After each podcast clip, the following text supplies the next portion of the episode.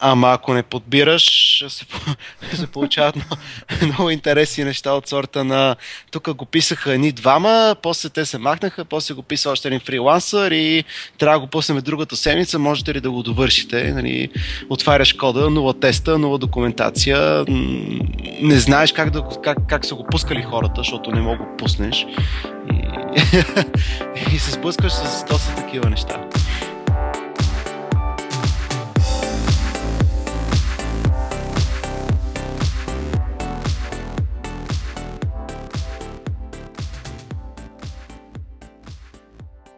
Надказ, епизод 3 с а, Радо Георгиев, по-добре познат като Радо Радо. А, привет, Радо. Здрасти, Краси. Както и предишните гости, предполагам, повече хора те познават, но да кажеш все пак някакво думи за себе си. Uh, да, както и предишните гости, това ще е най-трудната част от целия разговор, да кажеш нещо за себе си. И аз съм Радо, нали, както каза ти, по-известен като Радо Радо и общо взето съм прост програмист, uh, който в момента се опитва да вдигне една софтуерна компания да отлепи, да пише интересни проекти с интересни хора. Нали, става въпрос за хак софтуер и съответно другото нещо, което се занимавам са обучение по програмиране, курсове и всичко покрай това с Хак България. Да, общо взето това е, това е за мене. И още някакви неща правиме, но от програмистката гледна точка са тези. Супер. Аз това ми беше и началото на разговор да кажеш какво става с, с Хак България, с този проект Hack Soft. Всъщност, този проект ли е? Аз нямам идея, често казвам. Ами то много интересно се получиха нещата. Значи всичко при нас тръгна от този хак и хакатона, който направихме а, 7 пъти в а, факултета по математика и информатика. И най-вероятно ще правим 8 и най-сен. Да? Само извинявай, че се прекъсвам. Под 7 пъти имаш предвид 7 години подред сте го правили или? Е, то е два пъти в годината. А, то така, е два пъти в годината. Okay, okay, горе-долу от 3 години насам, скоро ще стана 4. А, тръгнахме с това, което ни помогна да бутстрапнем Хак България което е курсове по програмиране. Нали, академия, школа, както искаш го наричай. Има доста такива примери в София. А, и почнахме да правим доста курсове, въртящи се около Python, Ruby, Java и хората оставаха много доволни.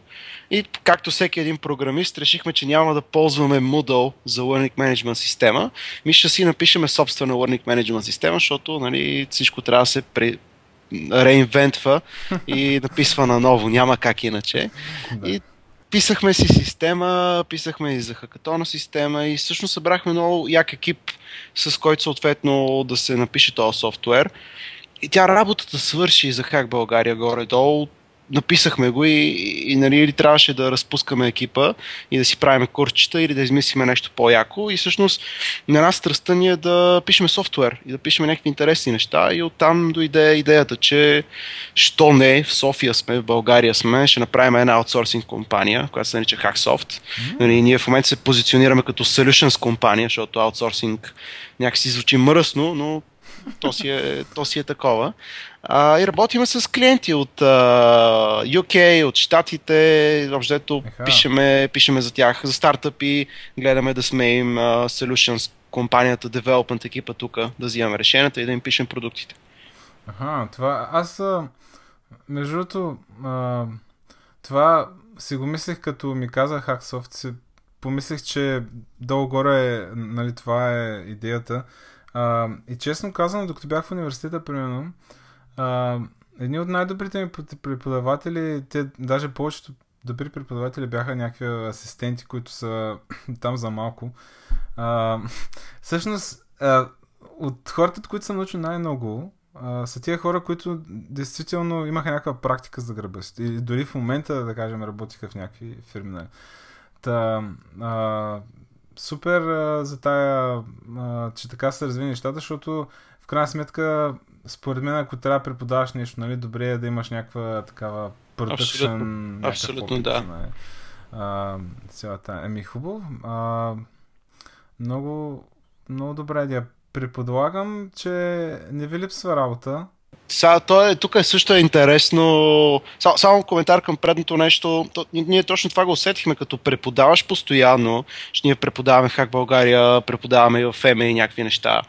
Съответно, там от задължителните дисциплини. По едно време едно и също го повтаряш, ти го знаеш, нали, мога да напишеш Фибоначи на сън по 10 начина и малко губиш остротата на знанията си и точно това е яко, че ако имаш всеки ден или често да пишеш нещо продъкшн, което ще го ползват хора и не можеш просто ти оставиш ръцете там. Това пък ти запалва интереса да разказваш обратно на курсистите какво ново си научил, какво, какво си видял, че се чупи и се получава един доста хубав а, цикъл, който съответно се завърта. Едното те мотивира да правиш другото, другото те мотивира да правиш едното. А, аз предполагам, че сте в началото на Hacksoft. От, от колко време върви тая... Година горе-долу. От е, година значи вървиме. Много, много караме доста такова стелти. В смисъл не се позиционираме и промотираме много, защото още нямаме, смисъл, ако много се позиционираме, не знаем какво да правим с това позициониране, така да се израза. А, в смисъл, че ви е рано да скелвате много. Да, да. От okay. тази седмица официално сме 14 човека бачкащи във фирмата, така че още сме малка фирмичка. А, тук е, студентски малка, град ни офиса. Малка, малка, колко да е малка? Ние, а, там, където бачкам, тия, които са програмисти, нали, инженерите сме някъде около 200 на човека, така че 14 човека не е зле за екип, който бива на някакви неща. Mm. Да, опитваме се и с клиентите е интересно, защото клиенти има много смисъл, пазара за девелопмент е огромен. Ама ако не подбираш, се, се получават много, много интересни неща от сорта на тук го писаха едни двама, после те се махнаха, после го писа още един фрилансър и трябва да го пуснем другата седмица, можете ли да го довършите? Нали, отваряш кода, нова теста, нова документация, не знаеш как, да, как, как са го пускали хората, защото не мога го пуснеш. И, и се сблъскваш с доста такива неща. Предполагам, че си подбирате, да. Клиентите да. поне сте на този етап, в който няма... А, не сте в, в ситуация, в която е, трябва да направим сега всичко, нали, за да може да ядем, нали? Да, а, да. Тъй... Все още не сме в такава, но то... Не, тази ситуация винаги е, как да го кажа, една седмица разстояние от сегашното състояние. Някой клиент казва, абе, знаете ли какво, аре, това беше. И вече сме в състояние, което да е, трябва, каквото и да е да го правиме. За сега сме доста привилегировани, бих казал, и късметли, че може да си подбираме клиентите, но ще видим как продължава това нещо. Е, супер, а дано някой ден пък а, се направите вашия продукт. Ами, да да? продуктова компания, така би било супер. продуктова компания. Ама а, за това има много да учиме, много да учиме има за това. Добре, а, тая практика води, от, отразява ли се на, на курсовете, които правите? В смисъл, а, Виждаш ли, че примерно някаква технология или примерно кажем някакъв фреймворк е станал популярен тази година и, и си кажеш, абе, май, май, трябва сега да сменим тази част от, а, да кажем, от този курс, да заменим тази част, защото нали, не е много актуално и някакви такива неща.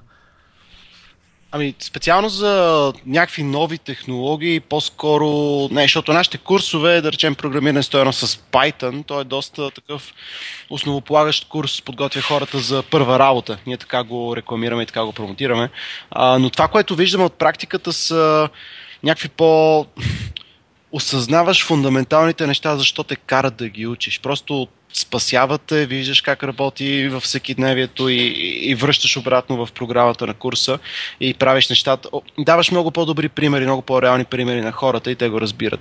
И всъщност това според мен е вдигна страшно много качеството на курсовете, откакто почнахме да пишем активно софтуер, защото ти всеки ден, преподавателите всеки ден научава нови неща и ги връща обратно.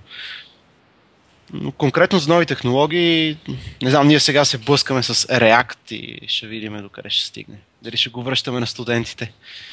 Добре, ами а, тогава аз всъщност това, което ми се върти в главата, като чуя Хак България, е, че при вас идват а, такива по-неопитни хора. В смисъл, които не се занимават преди това с програмиране или примерно са някакви много джуниор, да кажем.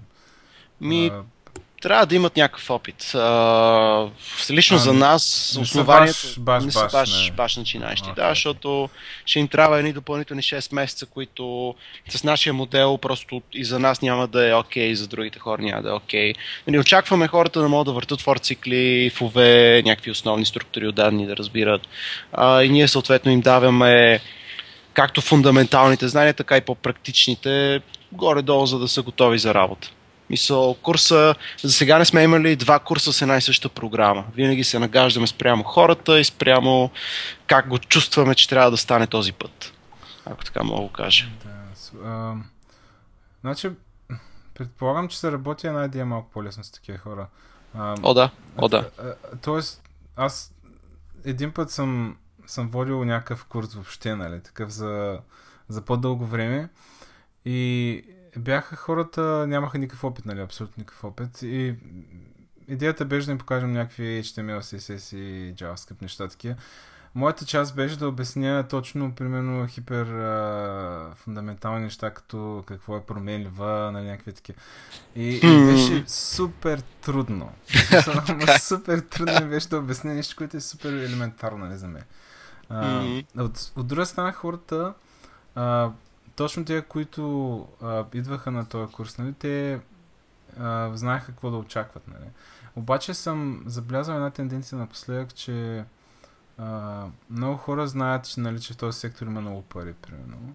И, и идват с някакви такива много а, много странни очаквания, че примерно след 2-3 месеца, да кажем, и стават някакви... Да, а, да, да. Какви сте наблюденията спрямо очакванията на хора, които започват да се занимават с програмиране? Имаше поглед върху тая маса голяма от хора. От това, което сме правили като опити за по-такива основни курсове, наистина е колкото и да са чели и слушали лекции преди това, хората си нямат на представа какво ги чака и колко ще е трудно.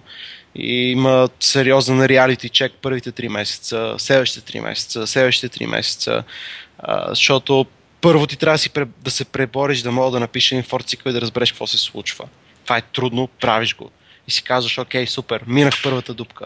И след това трябва да се пребориш да разбереш, абе, то не е само на цикъл, тук трябва да сгуба някакви функции и класове, което друго трудно нещо. Прескачаш го и това. И до следващото нещо. Сега трябва да сгуба различни инструменти, някакъв фреймърк, така че цялото нещо да тръгне.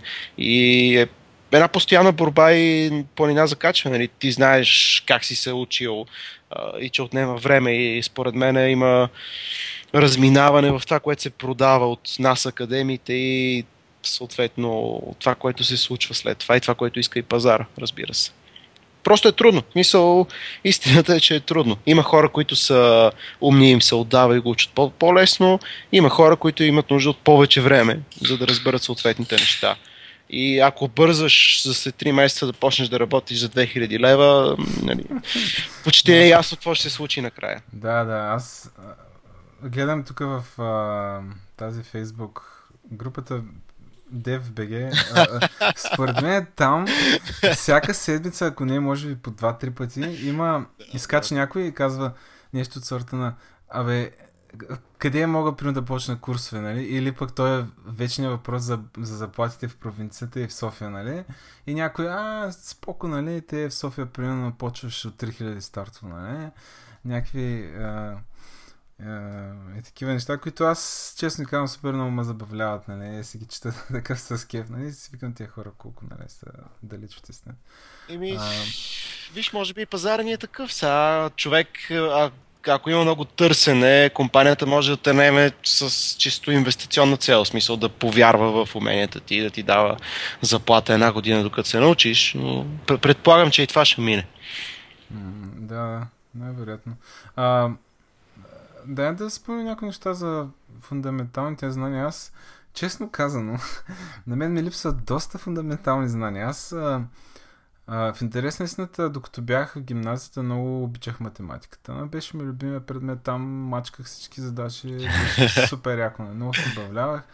Обаче нещо като влязох в университета, изведнъж точно в обратната посока. В смисъл там по математиката въобще ми беше интересна. Аз до голяма степен го отдавам на а, преподавателите. Mm-hmm. Има mm-hmm. си доза нали, мързел от моя страна. А, обаче има някои дисциплини в университетите, които а, конкретно в моя университет, като бях тук в, в Варна в техническия, които сега виждам, че ако си бях седал тогава нали, за да ги учите неща, сега ще ми е много пъти по-лесно. Аз примерно съм супер зле по алгоритми, да кажем. Всякакви неща свързани с а, малко по-сложна нали, математика ми идват на горнище. А, та, от тая гледна точка, смяташ ли, че човек а, може да стане... Е, то най-вероятно може, нали? А, но без да учи фундамента, примерно да прескочи някакви а, такива... Дори математиката, да кажем. Да, да. Би могъл да се реализира много добре, нали? Защото аз, а, примерно, съм забелязал, че големите компании, като, да кажем, тези по... А, Enterprise а, компаниите, mm-hmm. нали, на Запад, там, Facebook, Google, така нататък. Без такива неща, просто ако ще е най-голям изрод си, нали, няма как да минеш. Да, да, да. А... Даже имаше известно такова скандал, или не знам как да го нарека, с а, създателя на Package Manager за Mac. А, да, да, сетих се, да. Дето беше казал, че не може да, да напише някакъв алгоритъм на, на дъска, да, нали пък? Да, да обърне двоично дърво. Да. Нещо такова беше. А... Беше много забавно, защото точно предната седмица за контролно в FMI бяхме давали по функционално програмиране точно тази задача. Да се им върсне двоично дърво и тя е на три реда ако се занимаваш с тези неща. Ами, това е доста интересен въпрос. Поред мен, да, със сигурност човек, ако си прескочи фундамента или просто не наблегне толкова на него, пак може да стане много голям изрод и да кърти всякакви мивки без никакъв проблем. Нали, според мен е грешно да се казва, че това ти трябва на 100% и без него си мъртъв и, и не мога да успееш. А, това, което вярвам, че се случва е, че човек по някакъв начин сам достига до него, сам го разбира, фаща интуицията за нещата. Не е нужно някой да му е показвал как се обхожда дърво, за да се реализира рекурсивно някакъв речник от различни, с произволна дълбочина надолу. Нали, ако така да го кажем. Той най-вероятно ще го напише и ще сработи, без преди това някой да му е казвал тук дървета, рекурсия, как ще се обхожда и така нататък. А, и тук е за сега другото нещо. Въпроса на разбирането на дълбочината на нещата. Фундаментът ти дава малко по по-голяма дълбочина на знанията, като пишеш нещо. Първо, според мен, и второ, ти дава много по-лесно да хващаш нови технологии, нови езици. Общо заето. Да, не, да, да няма значение, че сега трябва да пишеш малко Go, след това JavaScript, след това някакъв питон да завъртиш и накрая да подкараш Java. Аз така си го представям, защото алгоритмите те учат на най, един вид най-лоу левел детайлите на това как работи една програма като логика. Защото това, което пишеш, де факто е вярно. И математиката съответно пък ти обясняват защо пък тези алгоритми са, съответно са верни. И се, и се създава една много хубава интуиция. Лично на мен това ми е било винаги полезно. Ако сега ме фанеш и ме питаш на алгоритми, нали, външно търсене ще ти напиша, uh, обхождане на граф там, BFS, DFS, да, ако му караш дистър да пише, не, не мога си го спомня. Трябва да чета Википедия. Или пък мърч сорт. Но според мен е до човек. Има позиции, където без алгоритми си мъртъв, те са пределно ясни и там хората го искат. Има позиции, където изпитват се алгоритми и след това не пипаш алгоритъм, дори, дори нещо рекурсивно не правиш цял живот, където според мен е кофти интервю процес и чисто от гледна точка на собствено удовлетворение, да разбираш повече как работят нещата и да ти остава по-голямо удоволствие, като пишеш код, е много полезно. Много добър поинт, нали, че ако разбираш нещата в дълбочина, всъщност ти е много по-интересно, отколкото да... А, защото повечето пъти, аз примерно съм, се спомням едно време, като писах повече PHP, в началото, когато започвах да занимавам с WordPress, да кажем, и не му знаех там всяките хави отзади, какво стана. Обаче, като се развърваш малко из кода и виждаш, ами май трябва е тук да го бутна, нали? И примерно mm-hmm. бутвам нещо и сработва и си казвам, нали, супер яко, решен ми етикета, нали? Mm-hmm. Обаче, като след време, нали, вече като почнах да разбирам как всъщност са навързани всички неща, и си беше доста по-забавно да, да правя някакви неща. Абсолютно. Даже, а, малко така един, а, една бележка отстрани за, а, за това. А, имаше един пич, който каза така, е, сега, нали, те на работа няма да ви дадат само яки задачи, нали? А, обаче, начинът да направите една супер скучна задача интересна е всъщност да вникнеш в нея супер добре. Нали? В смисъл да, точно, да, точно. да научиш материята, за да си стане интересно. Точно. Това е много, много добре казано. Дори да е скучно, дори някакъв крут да направиш, мога да го направиш доста хубаво и умно, така че ти да останеш доволен и, да, и да, да, да си иска да го покажеш на някой друг, да му кажеш, ела, виж какво направих. И това за мен е поле... затова е полезно, ако човек има време и възможност да задълбае, понякога курса по програмиране просто ще го мине през целия фундамент и той съпротивлявайки се или не ще излезе накрая с нещо полезно. Но според мен си е до човек. Не трябва да се казва 100% трябва и не трябва да се казва 100% не трябва. Просто човек трябва да си го усети. Дали ще му е интересно, ако му е интересно, ще го учи, ще го гледа. Няма да го запомни, това мога да гарантирам, колкото и да буташ алгоритми. Освен ако не си бил състезателен програмист в училище и наистина ги разбираш, то не е, не, е, не е идеята да ги запомниш, идеята е да хванеш начина на мислене. Да, ти... Защото така чувам... А, нали, а, някои от добрите поне според мен програмисти mm. в България, така чувам, че са примерно лауреати по разни олимпиади и така нататък. Чувал ли си за някой, който е бил някакъв супер изрод на някакви олимпиади, е в последствие, примерно, нещо не му се получава програмирането. А, защото нали, всеки казва, трябва да имаш аналитично мислене. Нали. Повечето хора казват, нали, ама ние сега правим интервю за фронтенд девелопър, ама искам да знаем, примерно, сега можеш да напишеш, както кажеш, да обходиш някакъв граф, примерно, по най-бързия начин, примерно. И, и, и хората питат, ой, за какво ме питат такива глупости? Аз, аз, примерно, ще пиша на React, да кажем, този проблем е решен от фреймворк на аз, защото трябва да. Mm. И примерно ние казваме, ами ние искаме да видим дали а, имаш аналитично мислене. Нали, а, и този отговор мен винаги е бил много забавен, нали, защото а, предполагам, има хора, които имат аналитично мислене, ама всъщност не им се получава много добри програми, защото просто не ги кефи да го правят. Нали. А, да, по повод а, интервю процеса, как трябва да проче според тебе един интервю процес? А, от гледна точка на въпросите, при които трябва да питаш. Трябва да има такива. А, това е интересен въпрос. Значи, ще го дам от нашата гледна точка и после някакъв коментар за тези стандартните аналитични мисления. Са, ако аз ще трябва да интервюирам някой фронтен човек и не му знам уменията, ще го накарам да направи нещо, което ще му е полезно в работата от сорта на дигни ми React и ми го деплойни на Heroku. Нали, дава, имаш два часа. Мисля да видя дали човека ще се оправи с екосистемата, с, с, с инструментите, с ежедневната му работа, без която той няма да се оправи. Или напиши нещо тук, нали, аз съм много голям фен на да тестваш хората за седмица-две, ела тук напиши нещо, направи по request, да го видиш как взаимодейства с другите хора. Тоест, ре, реално да видиш дали има уменията да си свърши работата. Сега, това говорим за човек с конкретни умения, нали, не го наймаш за стажант или джуниор, нямаш го да ти свърши работа. И особено ако го наймаш за конкретна позиция фронтенд или бекенд, ти искаш да знаеш дали той може да свърши там работата. Сега, ако човека не знае нищо или просто не е подготвен, да кажем, като за интерн или джуниор, и ти няма какво да го питаш реално за умения, нали, за React умения или за бекенд умения или за нещо, и той ги няма тези умения, защото сега не е писал код, тогава по-скоро бих фолбекнал към по-алгоритмични задачи. И то не е тук сега ще ти дам алгоритъм, който трябва да си го чел преди точно 30 минути, за да си запомня стъпките на Изус, за да ми го напише, защото аз не го знам. Ами, простички неща, нали, тук някакъв for нещо да направи, някакъв файл да прочете, някакъв request да направи. По-скоро тогава бих отишъл по, към, към тези неща. И ако и това не знае, го интервюирам за стажант, тогава ще мина на свързани списъци, вектори и така нататък. Е, това е интересен подход към... А...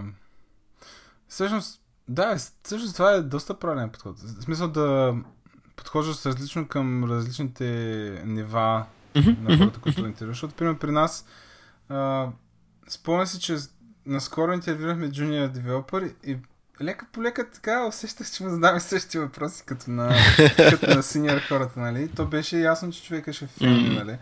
А, в крайна сметка го наехме, нали? Защото показа някакви а, така и хъс, такъв.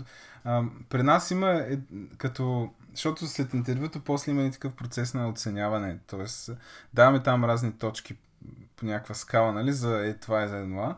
Има една точка, която е за точно това, което каза за, за работа с, с нас, нали, защото имаме такъв груп ексерсайз. Нали, смисъл не му даваме нали, проблем и почваме заедно да го решаваме. Нали. А, това, което каза за pull request е много добра идея, според мен. Да го вкараш някаква, в някакъв, макар и малък проект, може би, да му кажеш, да, чакам един pull request да ми направиш до края на седмицата. Точно, точно. Това е много, много добре, ще го открадна. Защото и, и показват и навици на писане на код, защото алгоритмична задача на дъска няма да спазва някакъв стил хубав. Нали, ще, го, ще има for, EG, H и K с някакви индекси ще върти и това е грозно. А, специално според мен това за интервютата просто е тръгнало от а, от големите компании, малките са гледали от големите как интервюрат и е станало като the only way to do interviews. От Googleваш uh, Java интервю въпроси и насякъде ти дават едни същи нали, Java интервю въпроси. Uh, според мен отново е доста контекстно. Ти спомена, спомена DFBG, и сега даже имаше пак някакъв човек беше питал къде да уча, като беше изброил всички възможни места, Точно които може да учи. Вчера не един. И седнах днеска, нещо си почивах, реших да прегледам отговорите. И имаше всички възможни, имаше палитра от различни отговори. И много ми хареса това, защото като че ли за всеки нещо различно е сработило. За някой е сработил тази комбинация, за другия е сработил друга комбинация. Тоест, това е някакси доста контекстно и интервютата би трябвало също да са контекстни спрямо човека, спрямо а, позицията, спрямо какво искаш дългосрочно да постигнеш. Защото ние понякога не правим интервюта. Ние хората, когато ги наемем от нашите курсове и сме ги гледали 8 месеца, няма за какво да го интервюрам. Нали, ясно ми е какво, какво знае, какво може и трябва да продължи да работи в истинска среда. Така че, ако си Google, аз го разбирам да даваш алгоритми, защото си сложил и точна и ясна летва, Има достатъчно ресурси и материали как да се подготвиш. Ако искаш да бачкаш там, подготвяш се. В смисъл, те са си казали. Това е начинът по който взимаме хора. Ако искате, това е. Нали, ако не искате, има и достатъчно други компании. Но ако си Java Shop с 20 човека, може би не си я служава. И аз така малко влязох в цикъла на една от тия големите компании и малко се отвратих, честно казано, от тях. И, и сега в момента дори да, да ми предлагат, нали, дори да имам възможност да кандидатствам там нещо такова, не би го направил. Бих предпочел да работя за някаква по-малка продуктова компания, отколкото за тия големите, защото а, да я знам, много масово ми се строя. Сякаш една супер голяма машина смазана така и ти влизаш вътре и да я знам, сякаш като излязох от там, нали, като фейлнах на един от етапите и някакси ми се стори, че бе не е това моето място. В смисъл, дори да бях минал, някакси а, не го усетих, да я знам. А, това е супер. Със сигурност би седял добре на сивито ми, нали? Ама само до там. Някакси. И, не, да.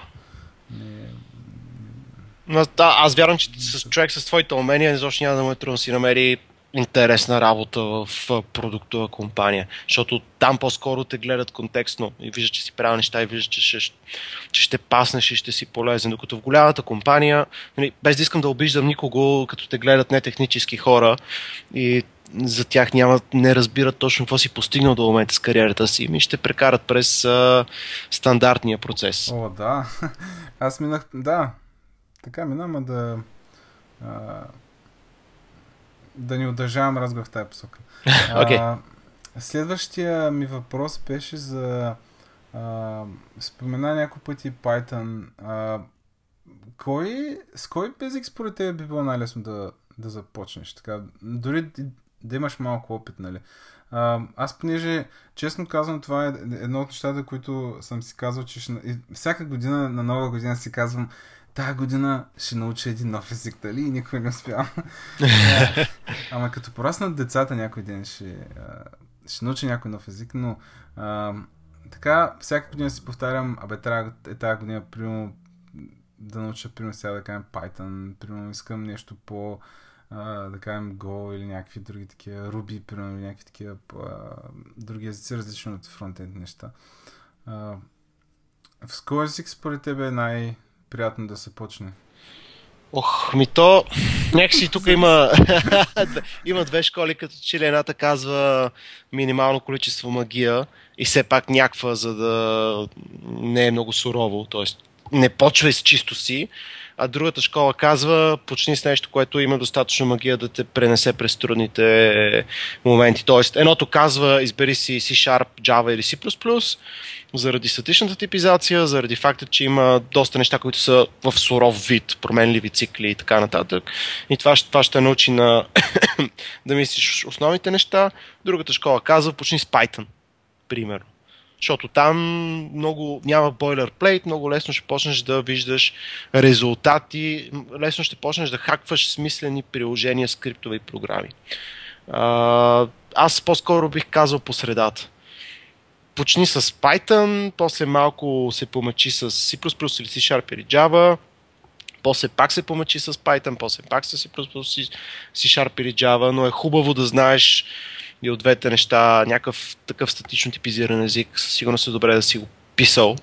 И съответно Python, Ruby или JavaScript от по- по-динамичния свят няма как без тях. Ако искаш да свършиш нещо бързо, да речем. като, като спомена Java, сетих всъщност. Аз на времето, като ми купиха компютър вкъщи, нали, нямахме интернет вкъщи. Всъщност много малко въобще от моите съученици имаха нали, така, по-заможните имаха някакъв интернет. Нали, аз нямах интернет, пък и то предполагам, че тогава ня, е няма много материал въобще в интернет.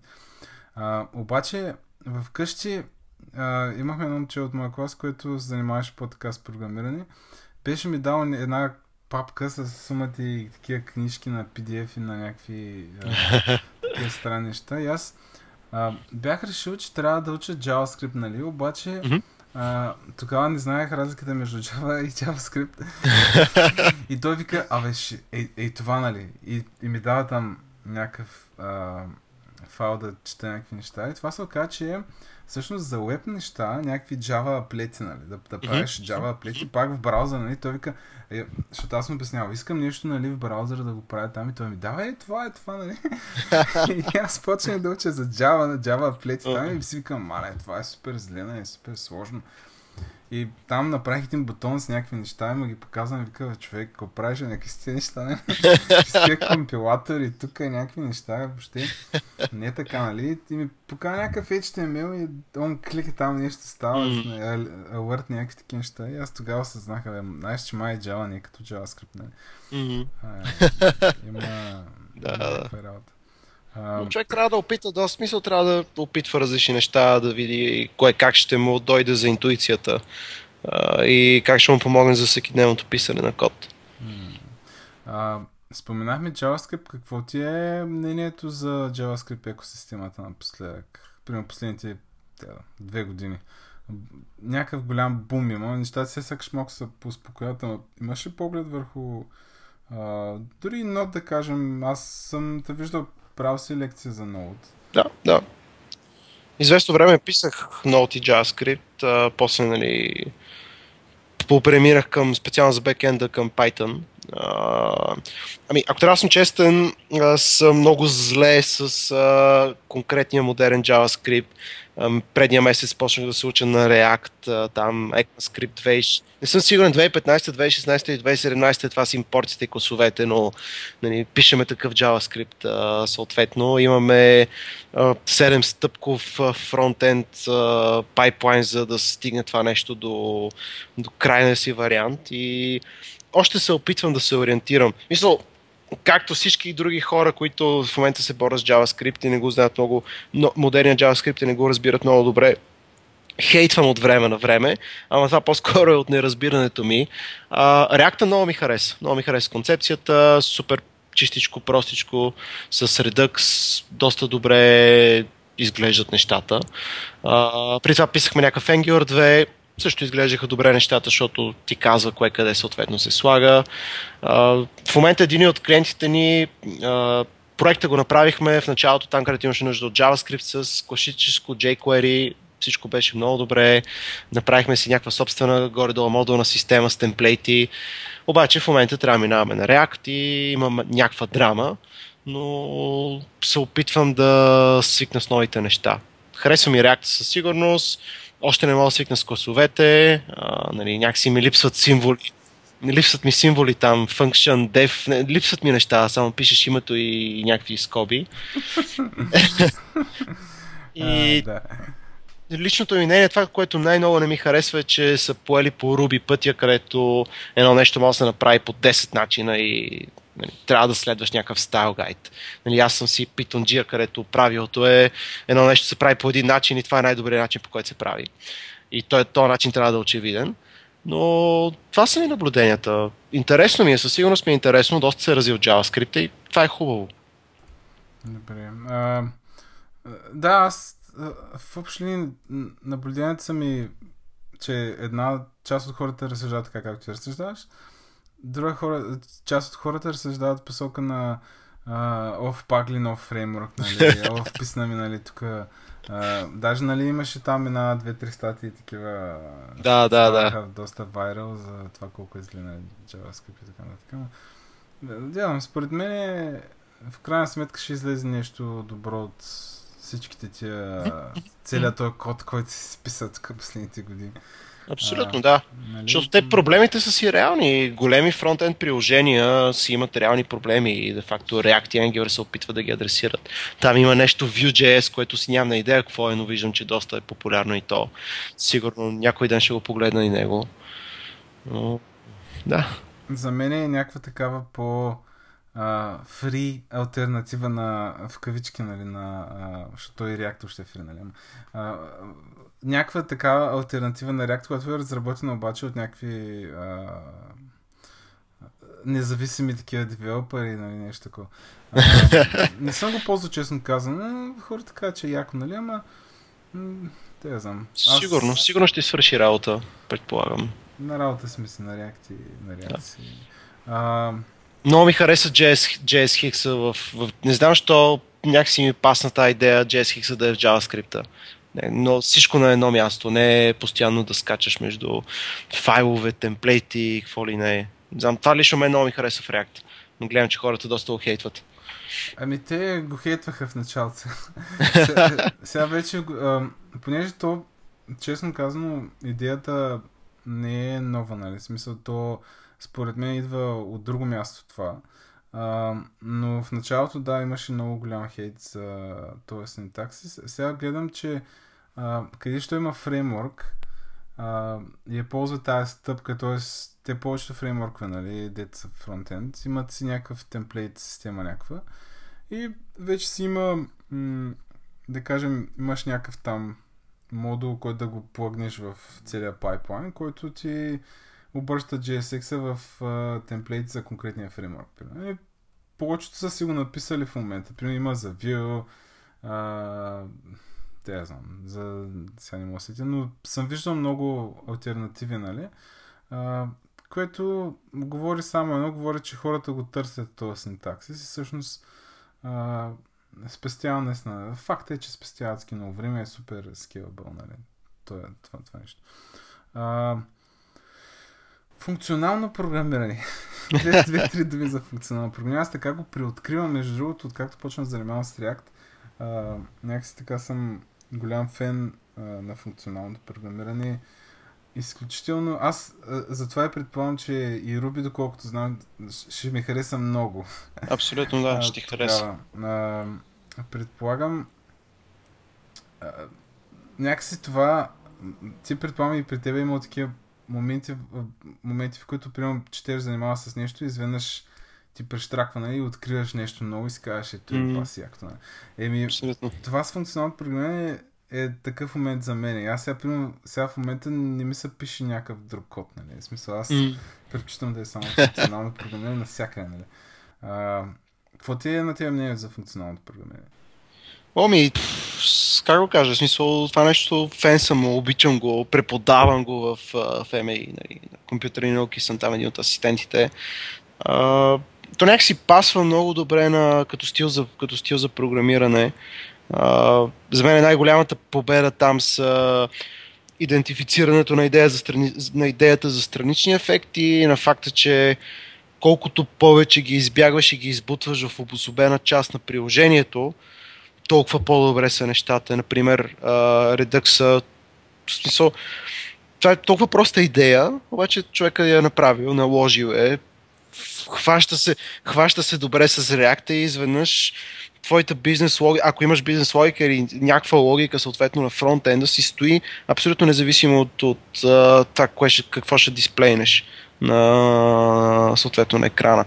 Много яки неща. И аз лично като пиша, нали, питон като пиша, питона не е най- от, от най-функционалните езици, но нищо не ти пречи да го пишеш в, в такъв стил, с а, минимално количество странични ефекти, с а, Отскоро в Python е доста популярно едно нещо, което се нарича type hinting, което означава да си слагаш типове на аргументите на функцията и функцията какво ти връща като, като резултат. Нищо, че Python е динамичен език. Това също е много голяма победа от функционалното, защото ти помага да си изчистиш интерфейса в главата. Какво искаш да направиш? Какви аргументи искаш да приемеш? Какво искаш да върнеш като стойност? И тези двете неща аз, аз така пиша, смисъл, опитвам се да пиша максимално чисто. Аз съм, съм забелязал, че а, функционалното програмиране да, да можеш да го прилагаш нали, в пълна сила, трябва малко да, да си промениш до някаква степен начина на мислене даже. Абсолютно. Когато абсолютно. А, промениш, аз това примерно го, го забелязах при един от, а, от моите колеги, който а, беше по-скоро дизайнер, но а, в последствие дойде по-към фронт, т.е. към нас, хората, които пишем логиката на приложението. А, и това му отне някакво време. В смисъл да малко така гледа някакъв код, примерно чете го 2, 3, 5 пъти, нали, чете го, чете го такъв и опитва се, нали, аз му го обяснявам, казвам сега, е, тук е така става, е така, защо така става. И той такъв, пак не го разбира, нали, трябва му, чакай сега, ще, вика, днес ще го обмисля, нали, сега пак ще пиша след обяда. В смисъл малко, а, трудничко се възприема сякаш, ама пък да. Значи, да, е, изисква си. Но, много е интересно, ние в, в Hacksoft имаме скала екип, които нали, доста uh, yeah. хардкор функшен, нали? Да. Ние тук питонджиите сме в един ъгъл, нали? не сме от най-хардкор функшен хората. Но много якото нещо в функционалното е, че ако искаш да спазваш всичко, ти дори да не знаеш някой да не ти е преподавал как се случват нещата какви са рамките, ти, ти отиваш сам и преоткриваш тези рамки. Мисъл, пишеш, ако искаш да спазваш всичките основни правила и да нямаш странични ефекти, mutation и така нататък, ще пишеш как се пише на скала, ще пишеш как се пише на Haskell, просто отиваш там, нямаш друг избор. И да, някои хора се кефат на абсолютно пълния скок, на пълната програма. Други хора част от нещата са им окей okay, и си предпочитат динамичността на езика все пак за да могат да са по-продуктивни, ако така мога да го кажа. Защото нали, функционално в крайност, ако седнеш да пишеш нещо бързо на Haskell, има хора, които ще пишат точно толкова бързо на Haskell, колкото аз пиша на Python, но масово не е така. Learning curve е доста, доста сериозен. И тук си има и съответното бизнес value, че не мога да не имаш хора, които се учат една година но е много яко нещо. Трябва, трябва да си опит. А, като, като говорим и, и за опит, а, не мога да не спомена едно скандалче, което така стана доста популярно в българските среди. А, кога човек според теб е готов да преподава? So, а, аз съм, нали, това го казвам с пълно съзнание, че някои хора не могат да, колкото и добре програмистите не са, нали, те не могат да преподават. А, това да преподаваш, нали, не е само да знаеш нали, как се пише код нали, правилно и си така нататък. Трябва да имаш и още нещо нали, отгоре, но все пак кога а, според тези човек би бил готов да скочи в това начинание да преподава? Ух, ами, значи човек е готов да преподава в първи момент, в който разбере нещо, иска да го разкаже на някой друг и чисто от а, кефа, че го е разбрал или от това да си го доразкаже на себе си и да го разбере съответно в още по-голяма дълбочина. От този момент, в който ти искаш да кажеш на някой, ей, искаш да ти разкажа това как работи или някой, виждаш, че някой има проблеми, знаеш какъв му е проблема и можеш да му го обясниш по начин, който ще го докараш до това той да разбере какво е решението, а не да му кажеш нали, на първи X, Y и Z и той съответно да не го разбере. Така че преподаването почва от там. Вече за да станеш окей okay, преподавател, а, трябва малко да дърпаш и от а, страна на да си по-смирен, ако така мога да го кажа. Защото някои смирен. хора. Смирен, да. Смисъл? Ами смисъл. Да, проблем, знаеш какъв е, знаеш какъв е проблема? Ти бързо разбираш нещо. И това ти дава самочувствие. И почваш да преподаваш. И преподаваш на хора, които знаят по-малко от тебе. И ти им разказваш неща, които те не знаят. Това ти дава още повече самочувствие.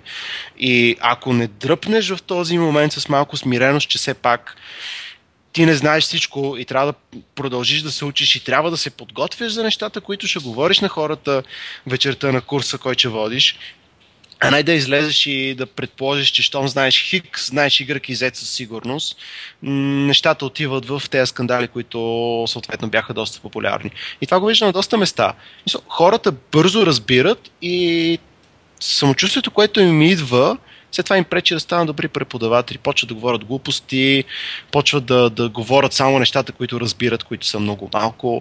И, и, и затова според мен по някое време трябва да дръпнеш и да кажеш, окей, говоря на някакви хора, някакви хора ме слушат, ама хайде сега да, да си проверя аз сам знанията, дали няма се издъна да кажа нещо, което след това ще бъде абсолютна глупост. Това за мен е много важно. А, добре, не съм мислил в тази посока. Аз сега осъзнавам всъщност, че един, един от най-големите страхове, които имам, когато правя някаква презентация, защото аз там по време правих доста презентации, най-големият ми страх беше да кажа нещо, и да не го разбира, нали, или примерно да не знам всички подробности около него, защото знам, че 100% някой ще дойде след това. ще ме пита за него и аз ще кажа ми, човек, не знам, нали, супер тъп, нали. А, аз дори, а, когато се занимавах, аз всъщност никой не съм занимавал с нота, но той, и, и това е много голям парадокс всъщност при мен, че а, аз съм писал съм за ноут, нали, и, и хора са ме канили да правя лекции за ноут. Аз всъщност нямам никакъв продъкшен опит с ноут, нали, смисъл не съм дигал някакви големи апове, нали, да кажеш, че съм ги поддържал или някакви такива неща. А, та, това ми беше много голям страх и винаги като казах някакъв слайд, като кажа нещо в някакъв слайд, нали, отделях супер много време сега, чета документации, нали, да го знам там в основни нещата около него, нали. А, да. Да. И, например, аз за това спрях да говоря за ноут, защото по едно време пишех, после спрях да пиша и няма смисъл. Пак мога да ги говоря същите неща, ама то вече се тая. Е, добре, значи това е супер важно според мен. Трябваше да започнем с него, mm. защото а, гледам, че вече говорим около 50 минути. Предполагам, че, Толкова, да. че малко хора ще издържат до това. това беше важно. А, Добре, ми понеже трябва да свършим да кажеш някото ми за HackCon, за някакви други събития, които правите нещо въобще, което искаш да... Окей, okay, окей, okay, супер, да. Ами, да значи HackConf тази година за трети път ще го правиме. А, датите са променени 30 септември, 1 октомври ще бъде в София Тех Парк, защото НДК решиха, че ще затворят за повече от половин година и нищо няма да се случва там ще правят ремонт. Предполагам, има разни пари за освояване. Абе, не знам, в смисъл ще правят дълъг ремонт. и ще го правим в София Тех Парк. А, нашата цел, супер бързо го казвам и спирам, защото не станах 50 минути. Искаме HackConf да стане международна конференция, да докарваме много хора от чужбина, да докарваме спикъри, да докарваме хора, които да, да слушат конференцията и да идват да си харчат парите в София от чужбина.